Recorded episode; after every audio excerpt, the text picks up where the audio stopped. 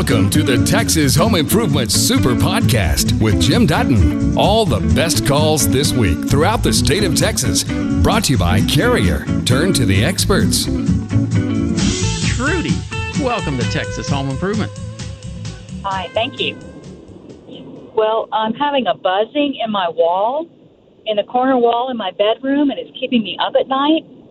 So, what I've done about it so far is I've called an electrician, and I was having lighting changed out, so I asked my husband to have him take a look at it. So, he changed out the electrical socket, and that didn't help.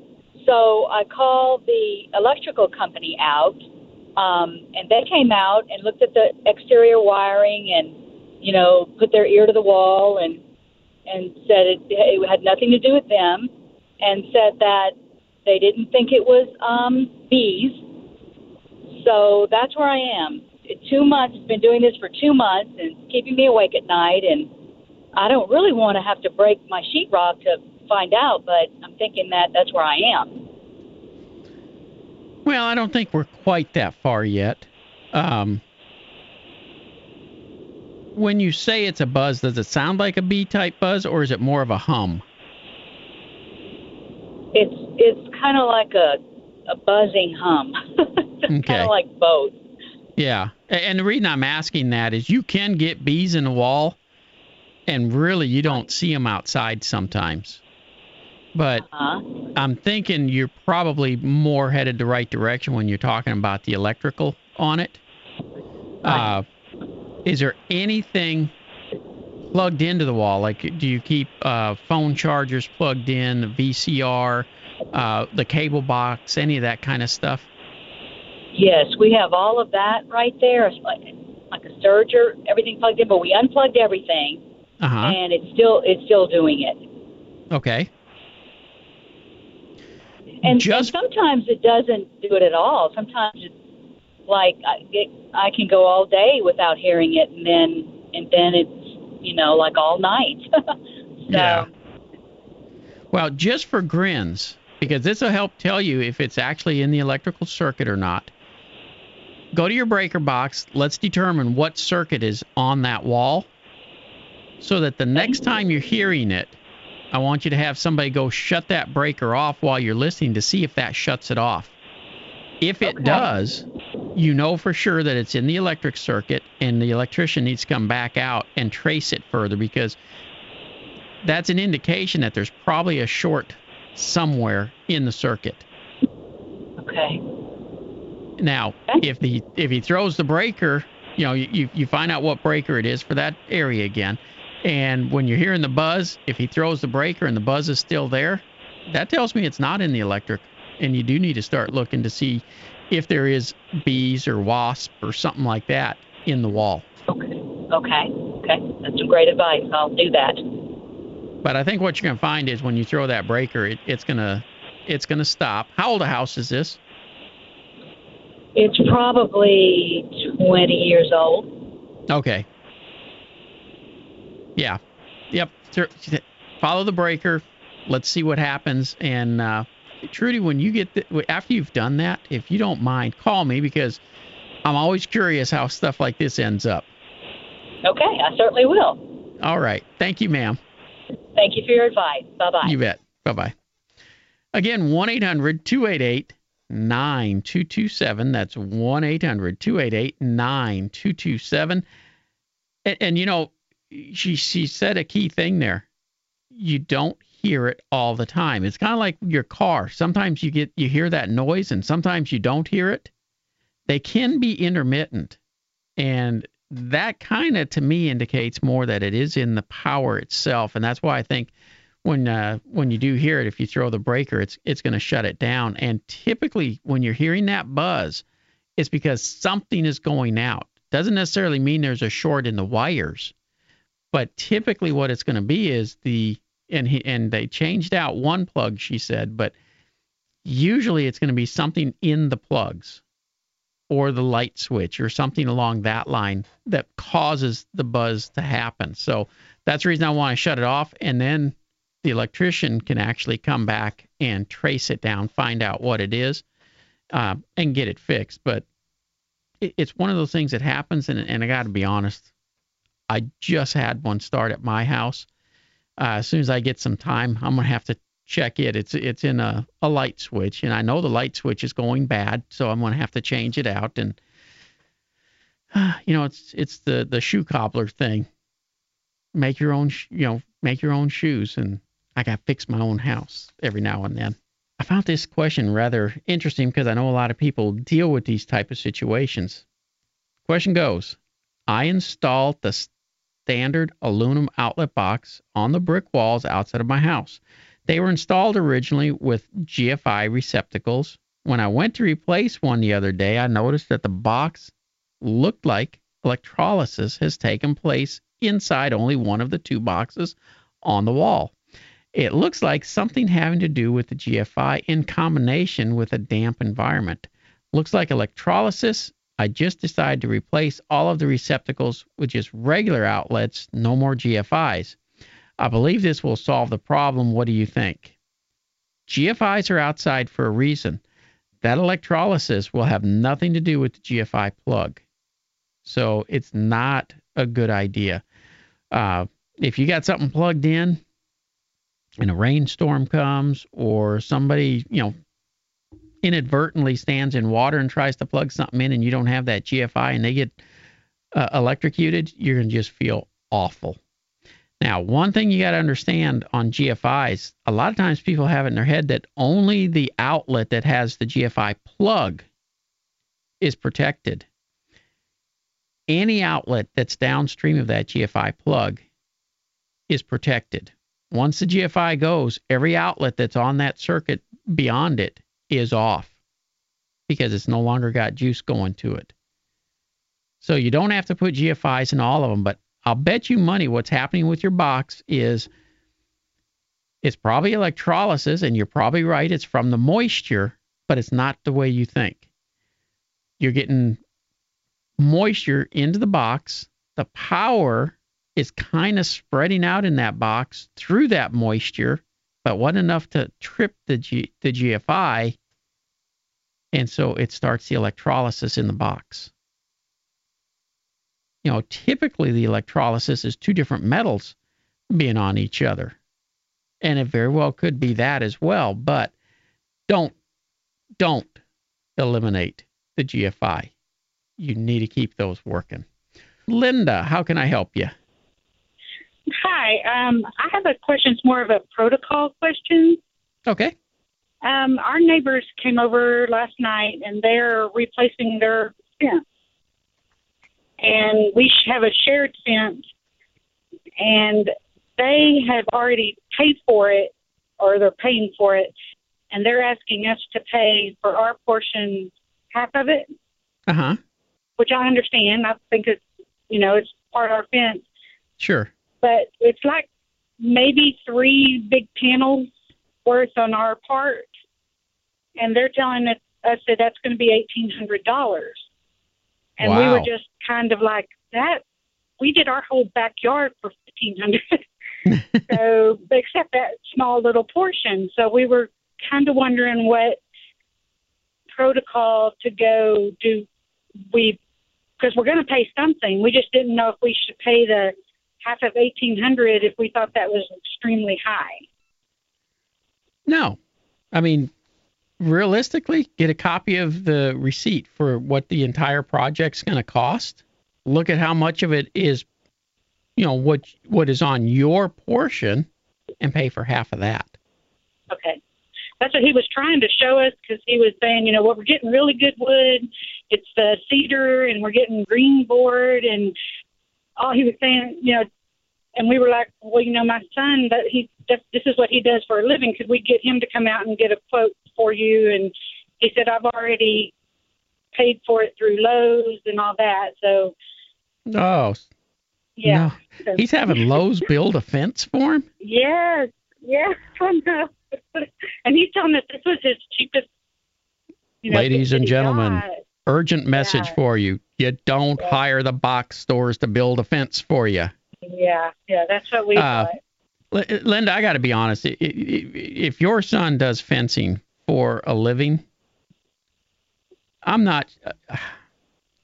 I don't like to be a, a meanie here or anything, but I'm not so sure I'd pay a darn thing if they didn't have the courtesy to come and talk to you first. That's what we talked about too. Yeah. Uh, you know, I'm I'm I'm kind of. You, you asked about protocol. Protocol says you go to your neighbor and say, "Hey, I'm getting ready to do this fence. Would you like to help out with this?" And that gives you the opportunity to say, "Oh yeah, but you know, my son does fences. We can probably get a real good deal through him." Right. Right. Uh, when they His don't, wife was like punching him, saying, "You should have listened. You should have waited." You know, but yep. um, yeah, yeah. So I I probably. pay something. We just I was going to say I would probably still pay something, but Yeah. really, if it's only three of the, and typically those panels are eight foot panels. Uh, if Yeah. it's only three of those, that ain't no eighteen hundred dollars. That's what I. That's what we said. Uh, yeah. Okay. But that's, we just want to make sure we weren't just. You know, I, I don't know. We just wanted to do the right thing. You just want to be sure you're not being a turd about it. Let's face it. Right. Exactly. exactly. And I don't think I don't think you are. It, the, they should have come over before signing the contract and paying for it and asked about this. Yeah. Okay. Well, that's kind of what we thought, but I just wanted to get professional advice.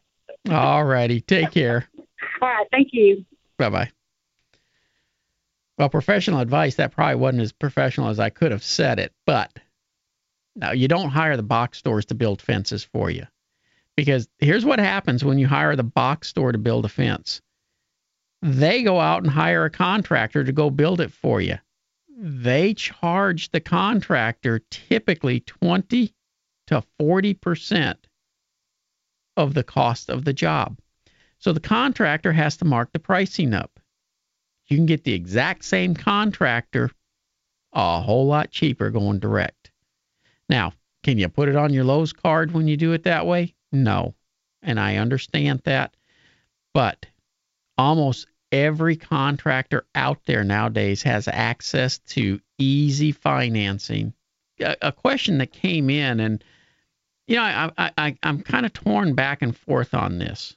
And I'm going to read this one to you, and then I'm going to give you my take on it. Hello, I am on the little town of Fairview between Allen and McKinney, about 30 miles north of Dallas. I have a wrought iron fence where four of the posts have rusted through at the bottom. I've been looking for someone to cut the panels out, take out and replace the old posts, and re-weld the panels back in. I'm having a heck of a time finding someone to do the work. I tend to find a business that has a brick and or I'm trying to find a business that has a brick and mortar location, but there's only one in the area and they don't return calls. When I check on the other businesses' addresses on Google, they are normally someone's home. Do you have a recommendation company that will do this type of work in this area? Is there a best practice to prevent the rusting when the posts are set? Okay. And and I'll get to the setting the post here in a minute, but the smaller the town, the harder it is to find brick and mortar type contractors. And I got to be honest, for welding like this, it doesn't surprise me that you're not finding a lot of brick and mortar type places because typically it's done on site. And so, yes, some of them may have an office that they work out of, but there's typically not a need for a showroom. So people aren't showing up that way. There's typically not uh, a lot of uh, product that you're keeping on site all the time. And so for somebody who lives out in the country and has the space, it's easy to work this kind of business from home. I'm like you, I'm normally looking for a brick and mortar for most type of businesses. But I got to be honest, on welding, I can fully understand why you're not finding it. Uh, I would go with one of the guys who does it from home. Now, as far as what do you do to keep the post from rusting out? When the post is set, there's two things you have to do. The concrete that it's set in, mound it up so the water drains away from the post.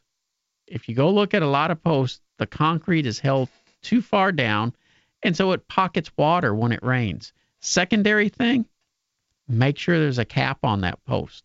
If it's left open, water runs down in the post and it rusts it out from the inside. In other words, from the inside out, it'll rust. Uh, if you if you keep it capped and you keep the water draining away from it, you'll get a much better life cycle out of those metal posts. Carol, how can I help you today? I'm going to get a new roof, and the contractor suggested getting also the um, helmet guard gutters. Uh huh. And I've looked it up online, and sometimes they're talking about fascia rot because of how do they, uh, how do they work, and um, do I have to be concerned about rotting wood? Anytime you put gutters on a house, you have to be concerned about rotting wood. The the way gutters are typically built, the back side of the gutter is a little bit lower than the front side. And so first of all, if they ever back up, water goes over the backside and gets the wood wet. But beyond that, it's really just sheet metal that's attached to the fascia board. And so when it does rain and high humidities and stuff, it stays wet behind there and can can uh, start to rot as well. Now, this is a very slow process, typically takes years, and some of the things we can do to slow it down is make sure the fascia boards are painted very well prior to putting the gutters on.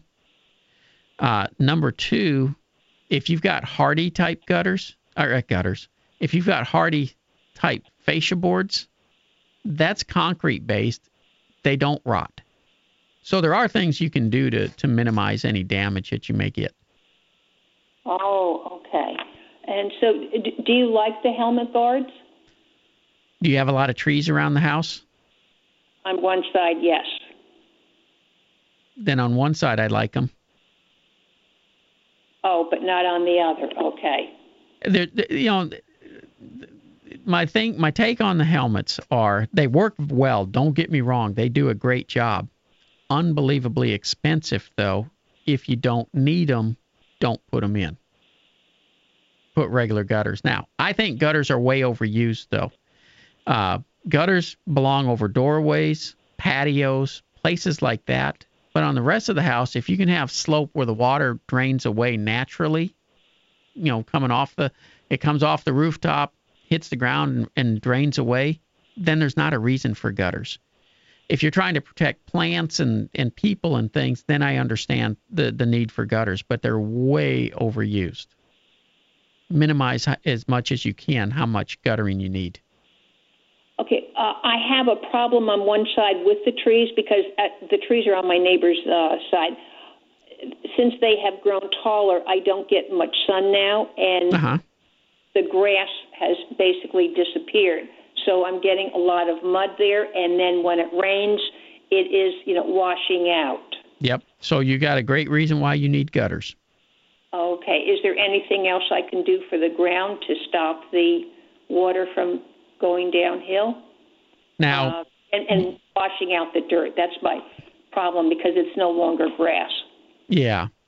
Well, there are, are a few things you can do. You know, one, any tree limb that overhangs your property, you're allowed to trim, even though it's not your tree. Mm-hmm. Uh, and I know it can make for bad neighbors, but if you, you know, if you don't mind the looks of it, truthfully, putting gravel down a, a nice river rock or something allows the water to hit that and and flow without scarring the, the soil.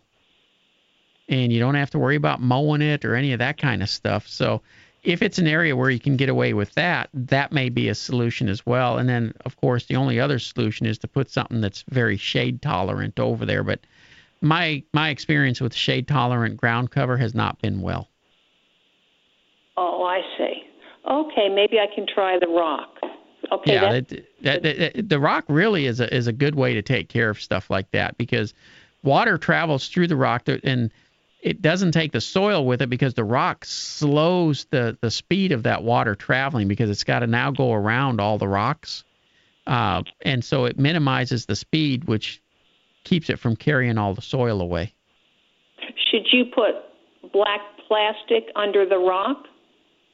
Well, I wouldn't put plastic under it. I would use the uh, like the felt type material that water is allowed to go through it. Okay. You know, the the, the fabric that they that you use for weed control. Okay. That's what I- that's what you would use. Okay. I'll do, do that. Well, thank you very much. Appreciate your help. John, this is Jim. How can I help you? Hey, Jim. I've got a question about uh, uh, use of uh, a Tech Shield kind of product. Uh, I have a detached garage that uh, is, of course, uninsulated, and uh, this Tech Shield product, of course, has the uh, aluminum on one side. Right. Uh, would it be advantageous to put that on the inside of the garage? Uh, of course, I'm going mounting it up just to the raw studs with that uh, aluminum side facing outward to the existing siding so that it gives me that air gap between the uh, uh, tech shield and the, the outside siding. Is, is that going to uh, help my heat problem in that garage? You know, unless unless you want to have plywood up on the walls, I would probably look at doing it a different way. What's your what's your I- angle on it? I I would get a radiant barrier, but a roll type radiant barrier Uh huh. that I could just staple onto the existing walls. Oh, instead of uh, instead of that uh, that plyboard. Yeah. And and there's two reasons for that. One, with a single ply, yes, you do have to have the dead air space. It's really designed for the dead air space to be to the inside. And so you'd be putting it backwards for what it Right. for what it's designed for. So you're going to get minimal results from it. But two, the cost factor, it's, it'd be a whole lot less expensive to go buy some rolls of radiant barrier and staple it up on the wall. And you can go up and down with the studs if you want, or just go straight across them. Right. Uh, then, if you decided you want pegboard or something like that, you could actually put it over that.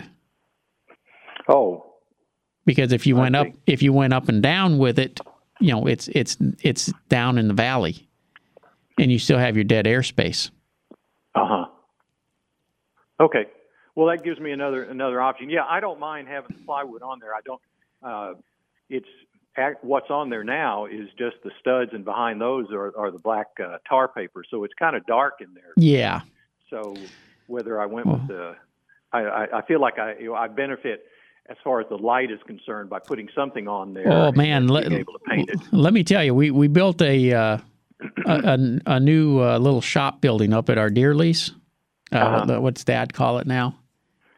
He calls it the tree farm, and and uh, that that building is forty. Uh, gosh, I can't remember now. Forty by forty or something like that.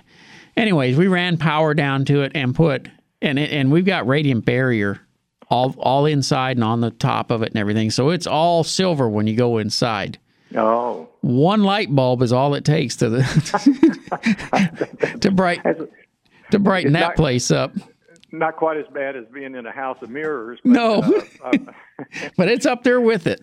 Yeah, yeah, still pretty bright. Well, listen, I appreciate the You uh, bet. the option. That gives me uh, something else to uh, another decision to make. There you go. So, thank you for your help. I You bet. Bye bye. Bye now. Hey, and radiant barriers are a great thing. If you don't have one on your home, I do highly recommend that you use radiant barriers. Um, you know, a lot of times people get a lot of heat into the garage through the overhead garage door. It is very easy to get some of that bubble wrap type radiant barriers and put on those metal garage doors, and it just blocks a ton of heat. The difference between a radiant barrier and insulation is insulation slows the heat transfer.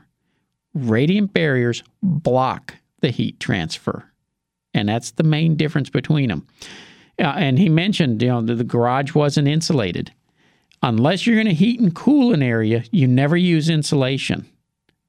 Because again, all it does is slow it. And so, unless you have a different temperature on the other side, it's not going to help you. Where a radiant barrier, if you got a shed or a shop or a garage, anything like that, that you want to help to drop the temperature, the radiant barriers are the way to go. And it will normally drop that temperature anywhere from 10 to 15 degrees. Let's head up to College Station. Bob, welcome to Texas Home Improvement. Hey, Jim, thanks for taking my call. I got a quick question. It's uh, uh, not really a big deal. Uh, we bought a house in College Station in 2015, and uh, the people we bought it from put a uh, brand new HVAC system in it. But well, when the air conditioner kicks on, I'm not complaining. It cools great, but it sure is noisy out of the vents. Any quick idea solution comes to mind? Well, it, it's probably the. Is it noisy that the air blowing, or are you hearing the fan itself? No, the air. air oh, blowing. okay. They got too much static pressure, which typically indicates that the ductwork may not be properly sized. When air conditioning systems are replaced or new ones are installed, one of the things that AC guys are supposed to do that a lot of times they don't is verify the ductwork size you got you got to do load calculations, you know, to get the proper size unit, and then you got to do the airflow on the ductwork to make sure that they're all properly sized. And a lot of times con- contractors skip that part. The ductwork's there, they just tie onto it, and away they go. And there's been some new mm-hmm. regulations coming out to force the the uh, contractor to do more of that kind of stuff. But uh, you know, as far as uh, what can you do to correct it, the first thing I would do is have the the ductwork checked to make sure it is properly sized. If it's not, obviously by changing the duct size, you could clear that problem up. But one of the other things that possibly would help it would be to have more air uh, areas for release of it. You know, if the if the ductwork is the wrong size, by adding some duct some more uh, vents and things like that may cut down on the noise, but I would not do that until everything is properly sized first. Well, if I if I use that bubble wrap you were talking about with that previous caller on the garage door, heck, I could probably run. Uh, Put you a duct out a, in the uh, garage. Absolutely again it all depends on the size of the unit. You know it's not it's not just the airflow the size of the unit plays into it as well. And since we're talking ductwork i want to throw this out there real quick. You know they are coming out with some new regulations that in the next two years they're trying to do away with flex duct and everything has to be hard duct. And this is a state regulation that they're trying to to implement. And, and I'm telling you, you talk about something that's going to raise the cost of air conditioning substantially. Ooh. That's it. The reason everybody went to flex duct when they did, you know, it used to be everything was hard duct and it, it was just unbelievably expensive. And the reason they're doing it is they're trying to make everything more efficient all the time. And what's really going to raise the cost of this is it's not just a matter of installing the ductwork and you're done the way they're setting this up, they want to they want you to install the hard duct, get your inspection to make sure there's no leaks and all this. Then you got to come back and install insulation over the hard duct. You, are you're you're going to literally raise the cost of doing duct work probably double, if not more, than what it is right now, mm-hmm. and it, that is just one of the craziest things I've heard in a long time. That is crazy uh, and a very expensive. Sounds very expensive. Hey, listen, thanks for taking my you call. Bet. Before I go, one quick question: Where yeah. can you get that? Uh, where can you get that bubble wrap for the garage door? Because I'll, I'm, I'm you know what? Almost all of the box stores carry it. Good. So you Thanks, stop by one of them and talk to it. You as well. Thank you, sir. Thank you, sir. Bye bye. Bye bye.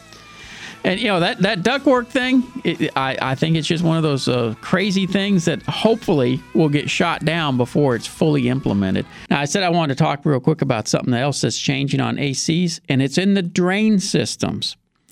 You know, typically you drain them into the sanitary sewer lines, and used to be there was ways that you could drain them in, you know, into a uh, a vent and things like that if you were retrofitting. Well, now the city is going back, and they, it used to be this way where you dug a pit outside, put a five gallon bucket with gravel, and the water was allowed to soak in to the ground. That was done away with back in, I don't know, late 70s, early mid 80s, somewhere in that range, because it causes foundation problems. And now they're going back to it. And I don't understand why they can't realize moisture causes foundation problems. You're putting 15 to 30 gallons a day into an isolated spot with that. And the rest of the foundation's not getting that. So you got a wet spot and everything else is getting dry. You are causing havoc with the foundations. There are better ways to do this, and I do think it needs to be addressed before it starts causing more issues. Tony, how are you today? Hi, Jim. Hey. Good. Thanks for taking my call. My pleasure. I've got a question on concrete now that you were talking about it. I'm going to uh, do myself about three feet by 15 foot little sidewalk on the side of my house. And I was wondering if you had any uh, good information on like the base and, and should I reinforce it and the thickness Okay, and is, you're going to make a little sidewalk three foot by how long? by about 15 feet. About 15. Okay. Uh, well, uh, yes. As far as reinforcing, absolutely use number three rebar Okay. on 12 inch centers, Okay. and you know get get the little chairs to keep it up in the middle of the concrete. Right. You want to make it four inches thick, Okay. and uh, Is there any base, any, uh, I don't know, any plastic or anything I should put over under the concrete? typically on a sidewalk, you don't bother with plastic or anything under it. Um, now, what the plastic would do if you did put it under there is help with the concrete to slow it down as far as drying, Uh-huh. which would help to minimize the cracks. So, because it's so hot at this time of year, if you, you know if you're going to do it at this time of year, yeah, I probably would take a look at going ahead and putting some plastic down if you wanted to to slow it down. It gives you a little more working time on the concrete. Like I said, it it slows down the drying time, which helps to minimize the cracking as well. And what about, uh, should I put dividers in there somewhere? I don't, I don't think I want to pour a 15 foot long slab. No, you don't. Uh, typically, you're going to want to put those dividers like every eight to ten feet. Okay. And on a sidewalk, you can either use a you know piece of wood as a divider, like a piece of uh, redwood, Right. or you can take and just use a uh, an etched line in the concrete. Oh, okay. I got you. E- either way, the the whole purpose of those are they're expansion joints. It's to to control where the concrete expands and contracts when the temperature and moisture changes. Okay. Uh, as far as the finish on it, you'll use a, a mag trowel first. Then you'll use a steel trowel to until it gets almost dry, and then take and use a broom to do a light broom finish on it, so the surface isn't too slick, yet it's still uh, smooth enough that you can sweep it and all that when need be. Right.